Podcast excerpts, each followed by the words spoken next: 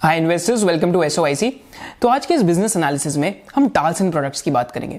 And S के channel पे ये सिर्फ़ फोर्थ आईपीओ एनालिसिस है। इससे पहले हमने क्लीन साइज़ का आईपीओ एनालिसिस करा था नायका का आईपीओ एनालिसिस करा था एंड जो पॉलिसी बता रहे हैं उसका आईपीओ एनालिसिस करा था। तो हम आईपीओ में भी वही ट्राई करते हैं कि जो इंटरेस्टिंग बिज़नेस मॉडल्स हैं, शायद से सिर्फ़ वही कवर हो। पर टाल्स एंड प्रोडक्ट्स का एनालिसिस स्टार्ट करने से पहले मैं आपको एक बहुत की मेंटल मॉडल बता दूँ, जिसका नाम है वैल्यू माइग्रेशन तो मिस्टर रामदेव अग्रवाल, एक जो, एक रशियन प्रोफेसर है, उनको बार बार साइट करते रहते हैं कि वैल्यू माइग्रेशन एक बहुत इंटरेस्टिंग मेंटल मॉडल है। इसका मतलब क्या है कि value keeps migrating from one place to the other माने वैल्यू हमेशा माइग्रेट करते रहती है, और वैल्यू क्या है, ये कुछ भी नहीं बट बिज़नेस की प्रॉफिटेबिलिटी माने बिज़नेस के जो प्रॉफिट पूल्स है, हमेशा माइग्रेट करते रहते हैं अकॉर्डिंग टू द ट्रेंड्स मैं आपको यहाँ पे एक इंटरेस्टिंग केस स्टडी बताता हूँ। तो अगर आप ट्रांसपोर्टेशन में देखेंगे so if you compare between so if you compare railways and airways तो over a period of time जो एयरवेज है, उन्होंने इन ट्रांसपोर्ट बहुत ज़्यादा मार्केट शेयर जो जो रेलवेज है, वहाँ से ग्रैप करे। सिमिलरली यहाँ पे एक बहुत इंटरेस्टिंग वैल्यू यहाँ पे वैल्यू माइग्रेशन ट्रेंड चल रहा है, जो काफ़ी लोगों को नहीं पता इस टाइम पे, कि केमिकल के केमिकल इंडस्ट्री के अंदर जो फ्लोरीन स्पेस है। माने जो जो कंपनीज़ फ्लोरीन केमिकल करती हैं बनाती हैं, वहाँ पे इस टाइम पे वैल्यू माइग्रेशन चल रहा है, क्योंकि जो बाकी केमिस्ट्रीज हैं, उससे उससे बहुत ज़्यादा तेज़ी से फ्लोरीन ग्रो कर रहे हैं। एंड सेकेंडली यहाँ पे क्या हो रहा है कि फ्लोरीन इन्वायरमेंटली ज़्यादा फ्रेंडली है। इन्वायरमेंटली फ्रेंडली के अलावा फ्लोरीन की जो अडेप्टेबिलिटी है फार्मा और एग्रो जो मॉलिक्यूल्स हैं उनके अंदर, वो भी ज़्यादा है। तो इस टाइम पे अगर हम स्टॉक मार्केट्स में देखेंगे तो तीन चार कंपनीज़ लिस्टेड हैं जो फ्लोरीन के अंदर है। एक तो नवीन फ्लोरीन है, एक एस है, एक गुजरात फ्लोरोकेमिकल्स है एंड एक लक्ष्मी ऑर्गेनिक्स है जिनका फ्लोरीन का प्लांट आ रहा है। एंड uh, शायद से इन तीन चार कंपनीज़ के तीन चार चारों की कैपेक्स प्लान बहुत ज़्यादा है क्योंकि एंड यूज़र इंडस्ट्री के अंदर काफ़ी ग्रोथ आ रही है क्योंकि फ्लोरीन की डिमांड काफ़ी बढ़ रही है। सिमिलरली अगर हम वैल्यू माइग्रेशन का एक बहुत बड़ा बहुत बहुत बड़ा ट्रेंड देखते हैं that is the Indian IT services IT services industry India में 1990 से पहले थी नहीं। एंड आज ये इंडस्ट्री ऑलमोस्ट 180 बिलियन डॉलर्स की बन चुकी है।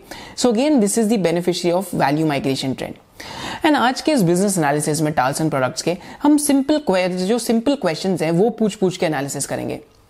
टाल्स एंड प्रोडक्ट्स क्या करती है? जो लैब वेयर प्रोडक्ट्स है वो बनाती है। एंड यहाँ पे कौन से लैबवेयर प्रोडक्ट्स बनाती है? बेसिकली जो प्लास्टिक लैबवेयर इक्विपमेंट्स है सारे। अब आ, इनकी भी हम डेफिनेशन देखेंगे दिखते कैसे हैं। बट यहाँ पे एक वैल्यू माइग्रेशन का ट्रेंड चल रहा है कि plastic labware products are gaining market share from glass labware products अगर यहाँ पे हम, अगर यहाँ पे हम डेटा देखते हैं कि 2015 में कितना मार्केट शेयर था तो ग्लास वेयर प्रोडक्ट्स का 54 परसेंट मार्केट शेयर था। प्लास्टिक वेयर प्रोडक्ट्स का 46 परसेंट मार्केट शेयर था। वेरस 2020 में प्लास्टिक वेयर प्रोडक्ट्स का मार्केट शेयर 52 परसेंट हो गया एंड जो एंड जो ग्लास वेयर प्रोडक्ट्स है, उनका 48 परसेंट हुआ। 2025 में प्लास्टिक वेयर प्रोडक्ट्स का मार्केट शेयर 67 परसेंट एक्सपेक्टेड है, हो जाएगा। एंड जो ग्लास वेयर प्रोडक्ट्स है, उनका market share is is expected कि 33 परसेंट के आसपास आ जाएगा। एंड ये वैल्यू माइग्रेशन इस टाइम पे हो क्यों रही है, इसके तीन चार रीजन है। पहला रीजन है कि plastic is much easier to use second second reason है कि plastic is easier to is basically easier to recycle जो इनके इनके डीआरएच में मिलकर एंड थर्ड की रीजन है, जो आई थिंक सबसे बड़ा की रीजन यही है कि it is cheaper as compared to it is cheaper as compared to glass equipments and finally क्या रीजन है कि जब आर एन डी लैब्स में सारे इक्विपमेंट्स यूज़ होते हैं तो वहाँ पे कभी कभी क्या होता है कि अगर अगर अगर इक्विपमेंट गिर जाते हैं तो टूट भी सकता है। तो इसमें जो ब्रेकेज का रिस्क है, वो भी एज कंपेयर टू जो ग्लास इक्विपमेंट इक्विपमेंट है, उससे कम है। पर इंडस्ट्री का जब मैं कोई भी बिज़नेस एनालाइज करता हूँ तो हमेशा मैं ये ट्रैक करता हूँ कि शायद से मैंने कोई ऐसी इंडस्ट्री पहले पढ़ रखी या नहीं पढ़ रखी। ऐसा मैं बार बार क्यों करता हूँ? क्योंकि कभी कभी जितनी भी हम इंडस्ट्रीज़ पढ़ते हैं, जितने भी बिजनेसेस पढ़ते हैं, सब में कुछ ना कुछ कॉमन पैटर्न तो होते ही हैं। तो यहाँ पे भी मैंने मतलब कोशिश करी ढूँढने की कि अगर मैंने ऑलरेडी ऐसी कोई इंडस्ट्री पढ़ रखी हो तो मेरे सामने एक इंडस्ट्री आई जो मैंने बहुत पहले जिस पे काम करा था by the name of refractories अब रीफ्रैक्ट्रीज क्या इक्विपमेंट है ये जो स्टील इंडस्ट्री है, इसके अंदर यूज़ होता है तो यहाँ पे हम छोटी सी वीडियो देखते हैं ये समझने के लिए रीफ्रैक्ट्रीज क्या होते हैं एंड फिर हम जो जो टाल्स एंड प्रोडक्ट्स बिज़नेस करते हैं जो रीफ्रैक्ट्री इंडस्ट्री है, इसके कंपैरिजन देखेंगे You know that everyday life would be unimaginable without refractory products. So what are refractory products? And who produces them? Welcome to RHI Magnesita. We are the world's largest manufacturer of refractory products and the technology leader in the development and production of materials that can withstand temperatures of up to 2000 degrees Celsius. Sounds interesting, right? And what do we need these materials for? Well, let's take your car for example. It's made out of steel, glass, copper, aluminum, and plastics. These materials are manufactured at extremely high temperatures. In order to produce steel, iron is melted in a crucible and transformed into steel using various processes at temperatures of up to 2000 degrees Celsius. The interior of the crucible has to be lined so that it doesn't start to melt too. This lining is made out of refractory products, which are also used in the production of glass, copper, aluminum, and plastics. But how do these refractory products stand up to such tremendous temperatures? What are they made of? And how are they manufactured? The initial base is made up of several materials, including magnesite, a mineral that RHI Magnesita mines itself, both above and below ground. The magnesite is crushed and then burned in special kilns at a temperature of 1800 degrees Celsius, which produces the refractory properties. The still loose material is then mixed with binders and pressed into various shapes and sizes with up to 3,200 metric tons of pressure. This pressing power corresponds to the weight of roughly 900 elephants, or 80 loaded semi trailer trucks. Depending on the application, the refractory bricks are then tempered at up to 350 degrees Celsius, or burned for three days in huge tunnel kilns at temperatures of up to 1800 degrees Celsius. And how are these refractory products used? The products are installed at the client's facilities by RHI Magnesita in furnaces, installations, or containers. But how long can refractory products withstand these extreme temperatures? In the steel industry, refractory materials generally last anywhere from a few hours to several weeks. And in the glass industry, for example, they can last up to about 10 years. After the regular wear and tear, the refractory products are removed and recycled if possible. RHI Magnesita represents the entire cycle, from the extraction of the raw materials all the way to recycling. Refractory material from RHI Magnesita keeps industrial production up and running 24 hours a day and is irreplaceable for manufacturing the products we तो अगर हम दोनों industries के अंदर similarities देखते हैं so both products have critical application माने दो, दोनों प्रोडक्ट्स की क्रिटिकल एप्लीकेशन है माने जब जब हम रीफैक्ट्रीज की बात करते हैं तो उनका मतलब टोटल कॉस्ट स्टील प्रोडक्शन में टू थ्री परसेंट ही रहता है। सिमिलरली जब हम आ, जो लैब इक्विपमेंट की बात करते हैं तो आर एन डी के अंदर या फिर सारी चीज़ों के अंदर इसका कॉस्ट काफ़ी कम रहता है। Secondly cost is very little as compared to the end production जो हमने ऑलरेडी बात करी। रिटर्न ऑन कैपिटल एम्प्लॉयड दोनों इंडस्ट्रीज़ के अंदर काफ़ी हाई है। More than twenty five percent के आसपास जो रिटर्न ऑन कैपिटल एम्प्लॉयड रहता है। Customer approval process is lengthy माने दोनों इंडस्ट्रीज़ के अंदर टू थ्री इयर्स का कस्टमर अप्रूवल प्रोसेस है। फिफ्थ की पॉइंटर क्या है कि दोनों इंडस्ट्रीज़ ही एसिड लाइट है। माने टर्न्स 1.5 एक्स से ज़्यादा है।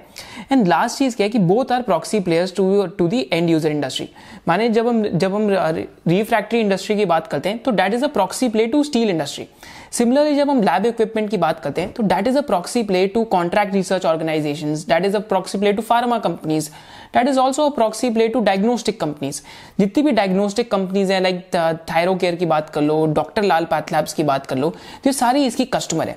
सिमिलरली अगर हम फार्मा कंपनीज़ की बात करते हैं like doctor Reddy's Lupin Sun Pharma तो ये भी टालसन की कस्टमर है। सिमिलरली अगर हम यहाँ पे कॉन्ट्रैक्ट रिसर्च ऑर्गेनाइजेशन अगर हम सिंजीन की बात करते हैं तो सिंजीन टाइप कंपनीज़ भी टालसन प्रोडक्ट्स की कस्टमर है। तो simply it's a proxy play माने अगर कहीं पे रिसर्च होगी कहीं पे कोई भी ऐसा काम होगा आर का तो वहाँ पे टाल्सन प्रोडक्ट्स के प्रोडक्ट्स तो यूज़ होने ही वाले हैं। अब टाल्सन प्रोडक्ट्स के बिज़नेस के अंदर तीन बिज़नेस डिवीज़न आते हैं। माने तीन तरीके के प्रोडक्ट बेचते हैं। पहले जो ये पहले जो पहले टाइप के जो प्रोडक्ट्स ये बेचते हैं these are known as consumables माने ये कंज्यूम हो जाते हैं आर एन डी के प्रोसेस में. सेकेंड टाइप के जो जो प्रोडक्ट्स बेचते हैं they are known as reusables माने जो इनका जो इनका रीयूसेज है बार बार होते रहते हैं. एंड थर्ड टाइप के जो जो प्रोडक्ट्स बेचते हैं दोज आर अदर्स माने दूसरी कैटेगरी में आते हैं. पहले टाइप के जो प्रोडक्ट्स हैं विच आर कंज्यूमेबल्स ये आज इनकी सेल्स में क्लोज टू टू थर्ड के आसपास है. माने sixty three to sixty six percent के बीच में. तो यहाँ पे अगर हम देखते हैं कि इनके इनके इस, इस कैटेगरी में कौन कौन से प्रोडक्ट्स आते हैं तो पहला जो इनका प्रोडक्ट आता है that is petri dish petri dish क्या है कि बेसिकली अगर आपने अपनी स्कूल की लैब में भी देखा है जैसे हम जैसे हम इस, इस वीडियो में भी देख पा रहे हैं तो basically it is mostly use in culture of microbes and and sensitivity assays and typically इसका यूसेज क्या है कि ऑप्टिकली जो भी माइक्रोब है या कोई भी जो उसके अंदर पेट्री डिश के अंदर सामान पड़ा उसकी क्लियर एंड उसकी जो व्यूइंग हो क्लियर हो ईजी हो। जैसा कि हम इस वीडियो में भी देख सकते हैं। सेकेंड यहाँ पे एग्ज़ाम्पल क्या प्रोडक्ट का? दैट इज़ सेंट्रीफ्यूज ट्यूब अब सेंट्रीफ्यूज ट्यूब का क्या पर्पज है? कि it is basically perfect for versatile application such as storage and and reaction processes माने uh, माने इसको uh, कोई भी चीज़ स्टोर करने के लिए और रिएक्शन प्रोसेस के लिए। सिमिलरली एक और यहाँ पे इनका की प्रोडक्ट आता है by the name of storage vials अब स्टोरेज वाइल्स क्या करती हैं? कि बेसिकली जो भी सैंपल्स हैं अगर आप उनको माइनस एटी डिग्री सेल्सियस पे स्टोर करना है एंड बेसिकली यहाँ तो 121 डिग्री सेल्सियस तक स्टोर करना है तो बेसिकली ये ये जो स्टोरेज uh, वाइल्स है इनका यूसेज यहाँ पे होता है. एंड अगेन uh, इनका जो बेसिकली uh, यूज़ है चीज़ों को स्टोर करने के लिए रहता है. सिमिलरली अगर हम इनके जो रीयूजेबल प्रोडक्ट्स हैं इनको देखते हैं तो यहाँ पे एग्ज़ाम्पल आता है कार्बॉयज का. तो जो जो कार्बोइज है, इनका क्या यूसेज है बेसिकली स्टेयर करने के लिए एंड जो इंटरमीडिएट्स है उनको स्टोर करने के लिए? जैसा कि हम इस वीडियो में इजिली देख भी सकते हैं कि कार्बोइज का यूसेज क्या चल रहा है। माने लैब के अंदर जितनी भी आर होती है, वहाँ पे उन सब उन सब चीज़ों के लिए इनका यूसेज है। एंड क्रिटिकल एप्लीकेशन प्रोडक्ट है, क्योंकि it should be totally leak proof एक और यहाँ पे एग्ज़ाम्पल देखते हैं कि और क्या प्रोडक्ट है। यहाँ पे there is a product by the name of cylinders जो जो इस कैटेगरी में आते हैं इस कैटेगरी के अंदर आते हैं रीयूजेबल्स में। इसका क्या पर्पज है? बेसिकली जो वॉल्यूम ऑफ़ लिक्विड है उसको मेजर करने के लिए यूज़ होता है। एंड साथ साथ, अगर हम जो लास्ट कैटेगरी में आते हैं डेट इज़ अदर्स अगर इसमें हम प्रोडक्ट्स देखते हैं तो सेंट्रीफ्यूज वॉल्टेक्स करके प्रोडक्ट्स आते हैं। तो इसमें सिर्फ़ हम जो वॉल्टेक्स है, उसका उसका उसका वो देख लेते हैं कि इसका यूसेज क्या है। तो जैसा कि हम इस वीडियो में देख सकते हैं कि वॉल्टेक्स का यूसेज क्या है that it is use in all the research it is use in all the research and lab for mixing and shaking माने मिक्सिंग और शेकिंग के लिए यूज़ होता है। जैसे हम इस वीडियो में देख सकते हैं कि जो आपकी जितनी भी वाइल्स हैं, उनको, उनकी मिक्सिंग और शेकेज जो है, इसके थ्रू हो रही है। माने जो जितनी भी आपकी सेंट्रीफ्यूज ट्यूब्स हैं उनके लिए। आई थिंक ये वीडियोस देख के अब आपको आइडिया तो लग ही गया होगा कि टाल्स एंड प्रोडक्ट्स का बिज़नेस क्या है। एंड किस किस कैन किस किस टाइप के प्रोडक्ट्स बनाते हैं। एंड एक्चुअली में it is purely a proxy play तो इनके प्रोडक्ट्स uh, मैंने काफ़ी ज़्यादा स्कटल बट भी करा था। तो इनके पास अभी close to twelve percent market share के आसपास है। पर uh, जिन लोगों से भी मेरी बात हुई शायद से मेरी जो थायरो केयर में भी बात हुई डॉक्टर लाल में भी बात हुई सब सबके सब जो टाल्स एंड प्रोडक्ट्स के प्रोडक्ट्स है इस टाइम पे यूज़ कर रहे हैं। अगर हम इस इंडस्ट्री में देखते हैं कि की ट्रेंड्स इस इंडस्ट्री को क्या ड्राइव कर रहे हैं तो यहाँ पे फ़र्स्ट की ट्रेंड जो इस इंडस्ट्री को ड्राइव कर रहा है that is increasing outsourcing of research and development जैसे हम इंडिया में क्रैम्स और सीडीएमओ इंडस्ट्री को भी देख रहे हैं, ये ग्रो कर रही है तो यहाँ पे इंक्रीजिंग आउटसोर्सिंग हो रही है। सेकंड की ट्रेंड जो इस इंडस्ट्री को ड्राइव कर रहा है इस टाइम पे, जो इंडिया की जो इंडिया की डायग्नोस्टिक इंडस्ट्री है, उसमें काफ़ी फास्ट पेस ग्रोथ आ रही है। क्योंकि जब पैंडेमिक आया था तभी भी इन कंपनीज़ की ग्रोथ काफ़ी फास्ट हुई थी बट वैसे भी इंडिया की जो डायग्नोस्टिक इंडस्ट्री है at more than ten to twelve percent के आसपास ग्रो कर रही है। Third key trend which is driving this industry is जैसे हमने ऑलरेडी डिस्कस करा कि यहाँ पे वैल्यू माइग्रेशन चल रही है। एंड फाइनल की ट्रेंड जो इस इंडस्ट्री को इस टाइम पे ड्राइव करी है कि एक तो ये फ्रेगमेंटेड इंडस्ट्री है एंड साथ साथ सारे प्लेयर्स के पास जो यहाँ पे जो नंबर ऑफ़ एस के यूज़ है वो काफ़ी हाई हो जाते हैं। जैसे अगर हम टालसन की बात करते हैं तो इनके पास 1700 एस के यूज़ है। तो सारी कंपनीज़ के लिए इतने सारे एस के यूज़ मैनेज करना पॉसिबल नहीं है। 300 प्रोडक्ट्स के आसपास और 1700 एस के यूज़ के आसपास। तो this is also one of the key trends जो इस इंडस्ट्री को ड्राइव कर रही है।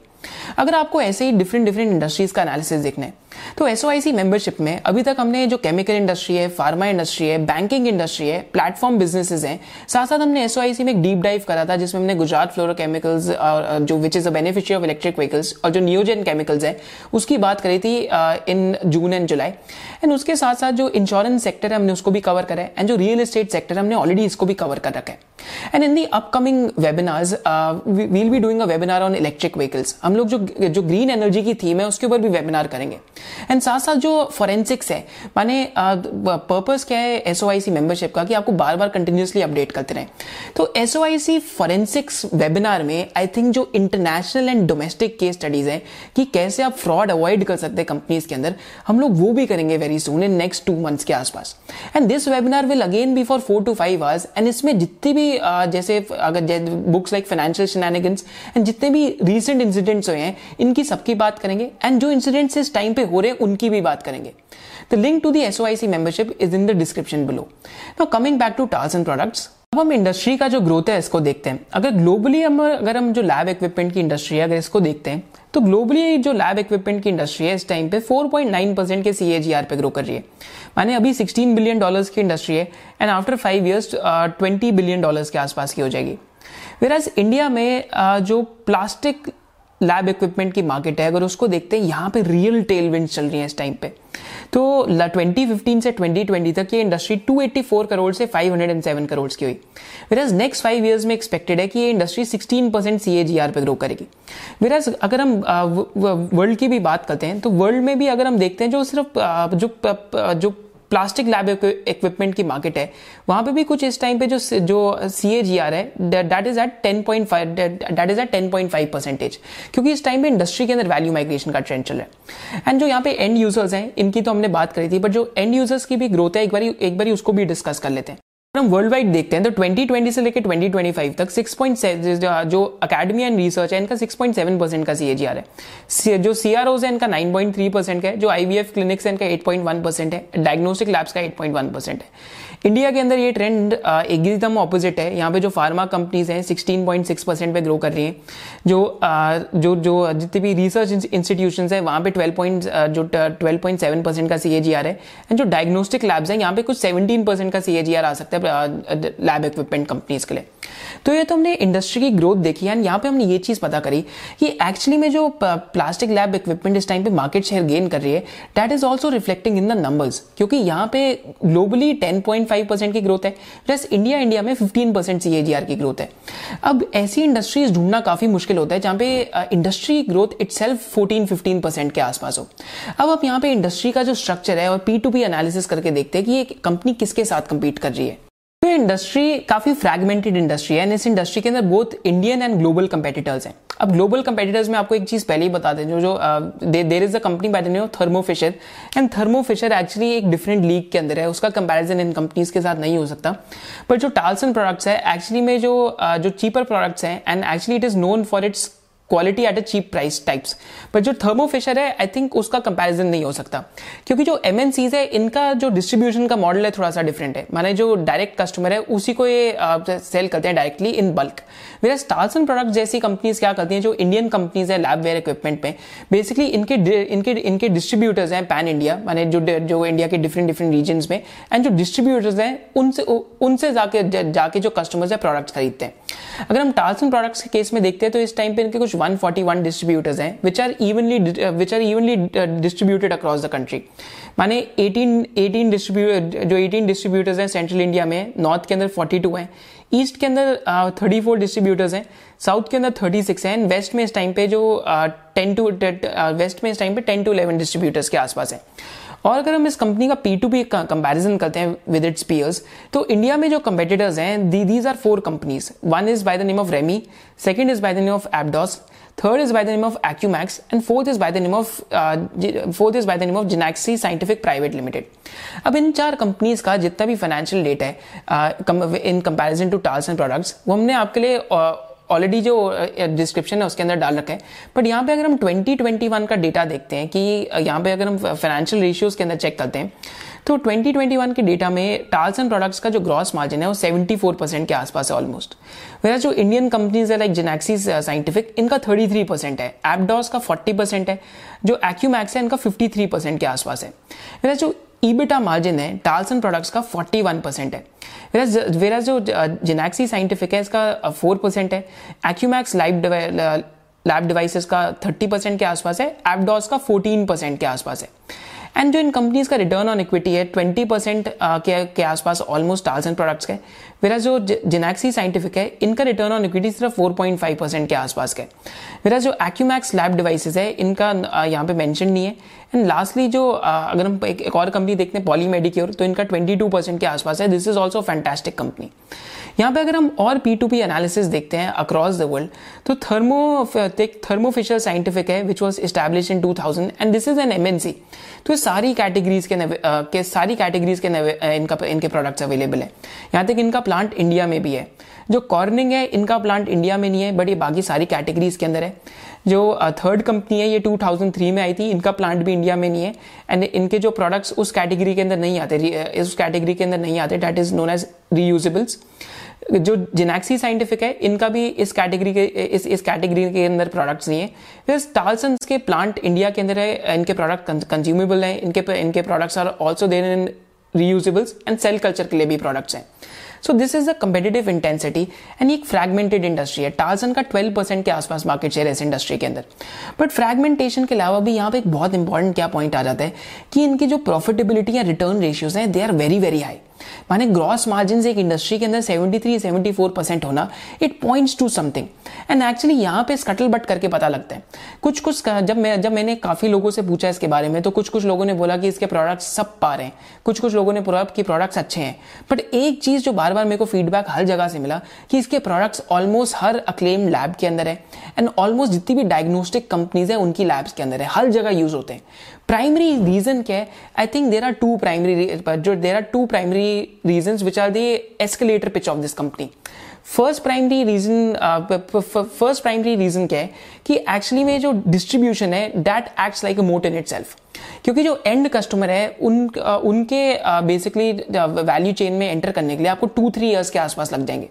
एंड साथ साथ क्योंकि इन्होंने ब्रांड बिल्ड करा है for the last three to four decades that also acts like an entry barrier क्योंकि किसी कंपनी का more than twenty percent are होना या seventy four seventy five percent gross margin होना actually points towards a competitive advantage हम जो next three चीज़ हैं, उन पे बहुत फोकस करते हैं। तो पहला क्वेश्चन हमारे पास क्या आता है? इस कंपनी के प्लांट्स कहाँ पे हैं? तो इस कंपनी के जो भी छह प्लांट्स हैं all of all of the plants are there in West Bengal तो माने इस कंपनी के जो छह के छह प्लांट्स हैं are there in West Bengal तो जैसा जैसा कि हम इस मैप पे देख सकते हैं तो इनका एक प्लांट काजबा में सेकेंडली इनका जो एक प्लांट है यहाँ पे। थर्ड प्लांट इनका जो एक एक जगह by the name of Jangalpur वहाँ पे। फिर एक प्लांट इनका दुलागर में फिफ्थ प्लांट इनका आमता में and last plant last plant इनका पांछा में आ रहा है। विराज अगर इस कंपनी के हम की इवेंट्स देखते हैं तो ये कंपनी 1983 में इनकॉर्पोरेट हुई थी। एंड रिसेंटली इस कंपनी में 2018 2019 के अंदर अगर हम थोड़ा सा फास्ट फॉरवर्ड करते हैं तो 2018 में इसमें एक पी फंड ने इन्वेस्ट करा था by the name of clear vision investment holdings जिसने जिसने ऑलमोस्ट इस कंपनी के अंदर 49 परसेंट इक्विटी ले ली थी। तो आई थिंक ये इक्विटी जो जो जो प्रमोटर के जो भाई थे उनसे इन्होंने इक्विटी ली थी 49 परसेंट के आसपास की। एंड ट्वेंटी नाइनटीन में इन्होंने इन्होंने कैपेक्स करा था जो मैं यहाँ पे लास्ट टू थ्री इयर्स में ग्रोथ देखेगी उस, उस कैपेक्स की वजह से थी। एंड 2021 में इन्होंने फाइव एकर्स का लैंड अक्वायर करा है। तो ये जो 2021 में इन्होंने लैंड अक्वायर करा है फाइव एकर्स का तो ये अकेला लैंड पार्सल इनकी जो पुरानी पाँच पुरानी पाँच फैसिलिटीज़ है उनसे ज़्यादा है। एंड ये जो अब कैपेक्स होने वाला है फ्यूचर में तो ये जो इस टाइम पे मनी रेज कर रहे हैं आईपीओ के लिए तो इसमें का, का, काफ़ी हद तक ऑफ़र फॉर सेल भी है बट जो 150 करोड़ के आसपास का है that is basically fresh issue of equity and जो फ्रेश इशू ऑफ़ इक्विटी है उससे ये सारा पैसा कैपेक्स में लगाने वाले तो इस टाइम पे कुछ 150 टू 200 करोड़ का कंपनी कैपेक्स कर रही है एंड इस टाइम पे जो कैपेक्स हो रहा है यहाँ पे एक दो तीन बहुत इंटरेस्टिंग चीज़ है जिनकी हम टुवर्ड्स द एंड भी बात करेंगे। पर पहले क्या इंटरेस्टिंग चीज़ है कि this company is going to do this company is going to do backwards integration into sterilization of products तो अगर हम इस कंपनी के जो आ, जो अगर आप इनके डीआरएचपी में जो अदर एक्सपेंसेस देखते हैं तो sterilization is almost three to four crore माने सिक्सटीन परसेंट के अदर एक्सपेंसेस है उसमें इसका काफ़ी एक्सपेंस रहता है। तो बैकवर्ड इंटीग्रेशन से इस इस न्यू फैसिलिटी में तो ये एक्सपेंस भी एक एकदम घट जाएगा। एंड एक्चुअली में इनके जो ईबिटा मार्जिन है यहाँ से भी ज़्यादा एक्सपैंड कर सकते हैं क्योंकि they are actually going into into backward integration and और भी ज़्यादा अच्छे प्रोडक्ट्स बनाने वाले सेकेंडली अगर हम इनके ग्रोथ प्लान्स का और डिस्कशन करते हैं तो अभी इस कंपनी का जो एसेट टर्न है ब्रॉडली 1.5 टू 1.7x के आसपास रहे। तो इस कंपनी के अंदर रिसेंटली ऑपरेटिंग लेवरेज भी काफ़ी ज़्यादा एक्ट करी है क्योंकि ईबिटा मार्जिन इस कंपनी का 40 परसेंट से 46 47 परसेंट तक चला गया लास्ट टू थ्री ईयर्स में। पर इस कंपनी के अंदर क्या हो सकता है गोइंग फॉरवर्ड की ग्रोथ यहाँ से एक्चुअली एक्सेलरेट कर सकती है क्योंकि कंपनी का बेस अभी भी काफ़ी स्मॉल है। अगर इस कंपनी के हम फाइनेंशियल्स देखते हैं इस टाइम पे तो इस कंपनी का जो रेवेन्यू है 178 करोड़ से uh, 175 करोड़ हुआ जब एंड uh, 175 करोड़ से 228 करोड़ के आसपास आ गया। एंड दिस बेसिकली जितना भी रेवेन्यू है this is on a net block of 150 to 160 crore के आसपास के तो अब जो कैपेक्स आ रहा है, वो ऑलमोस्ट 200 करोड़ के आसपास का आ रहा है। तो माने जितने का इस टाइम पे कंपनी रेवेन्यू कर रही है, इतने का ये कंपनी कैपेक्स करने वाली है। तो यहाँ से जो रेवेन्यूज हैं, अगर कैपेक्स फुल्ली यूटिलाइज हो जाता है तो जो रेवेन्यूज है they can more than double तो I think growth part is not a concern मेरे को आईपीओ में कंसर्न क्या रहता है कि जब उनमें ग्रोथ मैक्सड आउट होती है और फिर वो आईपीओ पे आते हैं। जैसे अगर हमने पेटीएम की आईपीओ की आप बात करो तो लास्ट थ्री ईयर्स में वहाँ पे इनकम ग्रो नहीं हुई। इस वजह से हम वैसे आईपीओ को देखते ही नहीं है। हमें ग्रोथ चाहिए। अगर आईपीओ में आप इन्वेस्ट करें then there has to be an element of growth right secondly अगर हम इस कंपनी के फाइनेंशियल्स देखते हैं तो इस टाइम पे return on equity 29 percent twenty percent twenty के आसपास की है। Return on invested capital check करते हैं। That is profit after tax upon invested capital तो R O I C twenty five percent twenty percent twenty one percent के आसपास है। वैसे इस कंपनी का अगर आप ग्रॉस मार्जिन देखते हैं तो ग्रॉस मार्जिन एकदम कंसिस्टेंट है 73, 72, 73 परसेंट के आसपास।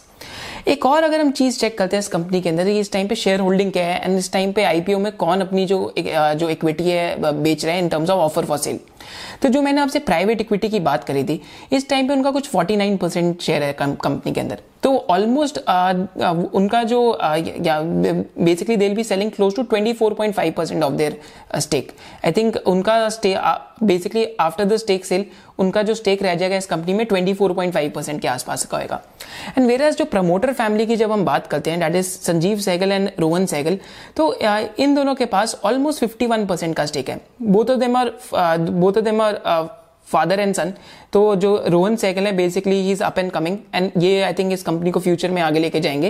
एंड इस टाइम पे इनका स्टेक 51 परसेंट है एंड ये लोग भी आईपीओ में एटलीस्ट वन परसेंट के आसपास जो अपना स्टेक है सेल कर रहे हैं। सो आई थिंक आईपीओ में मतलब I think one thousand crore के आसपास का आईपीओ है, जिसमें से one fifty crore of IPO is for basically fresh issuance of equity and बाकी सारा ऑफ़र फॉर सेल है। हम कंपनी के अंदर एंटी थीसिस पॉइंटर्स देखते हैं। इस कंपनी के अंदर खराब क्या हो सकता है बिज़नेस मॉडल में? इस कंपनी के बिज़नेस मॉडल में रिस्क है? तो पहला रिस्क जो इस कंपनी के बिज़नेस मॉडल में है डेट इज़ की जो इनका रॉ मटेरियल है 75 परसेंट के आसपास रॉ मटेरियल इनका इंपोर्ट होता है। अब ये 75 परसेंट रॉ मटेरियल का इंपोर्ट क्यों होते हैं? क्योंकि ये जो प्लास्टिक के ग्रेड्स हैं, क्योंकि इंडस्ट्री इंडिया में इंडस्ट्री काफ़ी छोटी है लाइक प्लास्टिक लैबवेयर की तो ऐसे ग्रेड्स इंडिया में बनते नहीं है। एक्चुअली में थोड़ी सी हमारी केमिकल इंडस्ट्री की क्योंकि हमने कंपनीज़ पढ़ रखी हैं तो one of the reason is कि जो हमने दीपक नाइट्राइट में देखा, दीपक नाइट्राइट फिनॉल बनाता है, जो फिनॉल का बाय जो डाउन स्ट्रीम है product that is known by the name of that is known by the name of bisphenol. तो बायसफिनॉल इस टाइम पे इंडिया के अंदर बनता नहीं है, सारा का सारा इंपोर्ट होता है। So that is also one of the key products जो ये कंपनी इंपोर्ट करती है। एंड साथ साथ अगर हम और जो प्रोडक्ट्स देखते हैं कंपनी इंपोर्ट करती है that is PP D P and L D P ये सारे प्रोडक्ट्स ये कंपनी इंपोर्ट करती है। यहाँ पे प्रॉब्लम क्या हो सकती है इस कंपनी के अंदर? क्योंकि इनका प्राइसिंग लिस्ट हमेशा एनुअली लिस्ट होता है। माने इनका जो प्राइसिंग लिस्ट है, वो एक साल में एक बार ही पब्लिश होता है। तो कभी कभी ऐसा भी हो सकता है कि अगर रॉ मटेरियल की प्राइसिंग बहुत ज़्यादा बढ़ जाए तो इनके जो मार्जिन है they can go for a toss second की एंटी थीसिस पॉइंटर इस कंपनी के अंदर क्या है कि एक्चुअली में कंपनी अभी तक प्राइवेट थी एंड फ़र्स्ट टाइम अब जा, अब जाके पब्लिक हो रही है।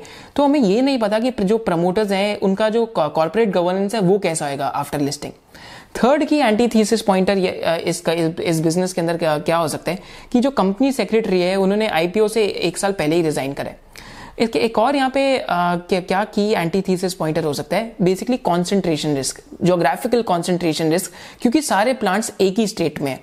अगर उस स्टेट में प्रॉब्लम होगी तो ये एक बहुत बड़ी प्रॉब्लम हो सकती है कंपनी के लिए। जैसे हमने हाइकिल के केस में देखा था कि उनका एक they have one of the plants in Mahad तो वहाँ पे महाद में जब फ्लडिंग आई तो उनका प्लांट ऑपरेट करना बंद कर गया। सिमिलरली अगर ऐसा हो ना बट अगर बंगाल के अंदर कोई नेचुरल कलामिटी आती है, कोई पॉलिटिकल क्राइसिस होता है, क्या पता है इनके बिज़नेस पे भी इंपैक्ट हो पाए? So this is also key risk in the business जो आपको एक बार सोचना चाहिए right finally coming to the valuation of the business तो कंपनी का मार्केट कैपिटलाइजेशन कुछ thirty five hundred and twenty two crore के आसपास है। विराज कंपनी का जो प्रॉफिट आफ्टर टैक्स है, अगर हम ट्रेलिंग ट्वेल्व मंथ पे देखें तो एटी एट करोड़ के आसपास है। तो thirty five hundred and twenty two crore को अगर हम एटी एट करोड़ से डिवाइड करते हैं तो फोर्टी टाइम्स पी रेशियो आता है। एंड 40 टाइम्स पी रेशियो के आसपास, मेरे ओपिनियन में शायद से ये कंपनी फेयरली वैल्यूड है। क्योंकि इनका जो रिटर्न ऑन कैपिटल एम्प्लॉयड या जो जो रिटर्न ऑन इक्विटी भी देख रहे हैं 24 25 परसेंट के आसपास है। एंड कंपनी के पास fairly there is an element of pricing power so this is one of the I P Os in which like I be applying and I think this could be very interesting again this is not an investment advice क्योंकि हमें जो इसका business model है, वो काफ़ी अच्छा लगता है। Thank you for joining us do let us know in the comment section कि आपको ये वीडियो कैसी लगी। एंड साथ साथ आप इस आईपीओ में अप्लाई करेंगे या नहीं करेंगे, मेरे को आप कमेंट सेक्शन में ज़रूर बताइए। जय हिंद।